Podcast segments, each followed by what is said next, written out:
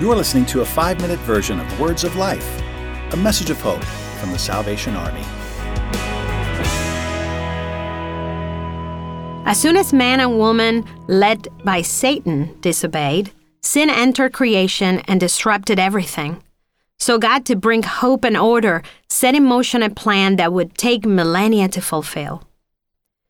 We just celebrated Easter, Christ's resurrection. But what do we do now after Jesus' death and resurrection? What is our mission? We know salvation is ours, but as the Cubans would say, ¿y ahora qué? Which means, now what?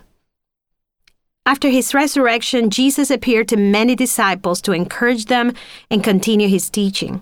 After 40 days, he gathered them together in Galilee, and as he ascended to heaven, he gave them a commission.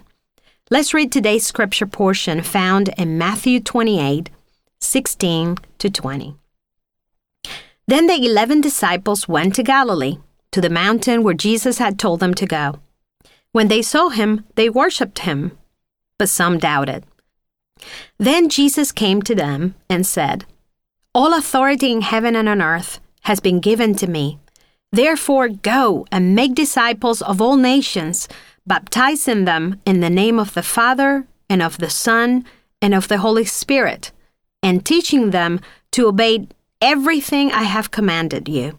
And surely I am with you always to the very end of the age. When we read this passage, we notice certain important aspects. We notice the mission principle. Verse 16 says that the disciples gathered in Galilee. This was God's command to the women at the tomb. You remember that in the past sermon, when the women went to the tomb of Jesus, the angel of the Lord instructed them Go quickly and tell his disciples, He has risen from the dead and is going ahead of you into Galilee.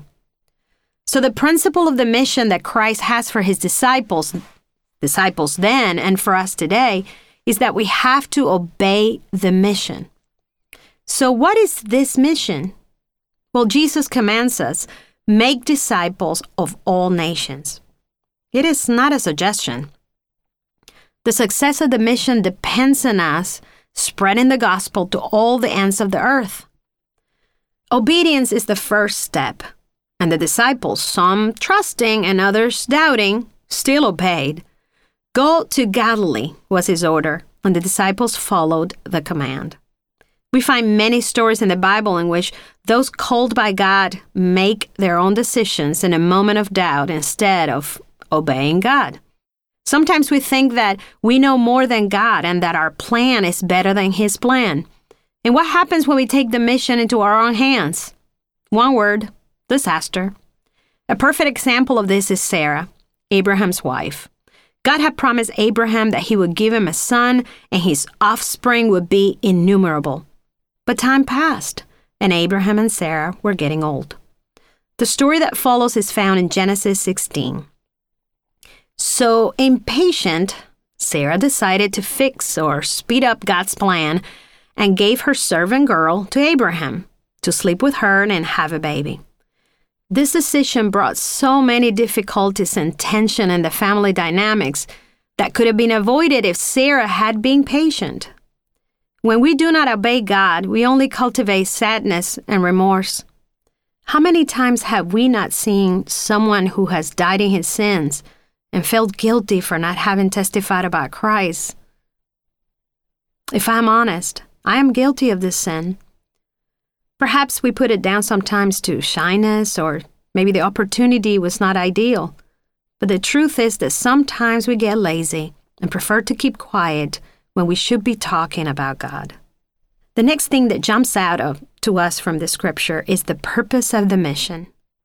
We already mentioned the purpose of the mission.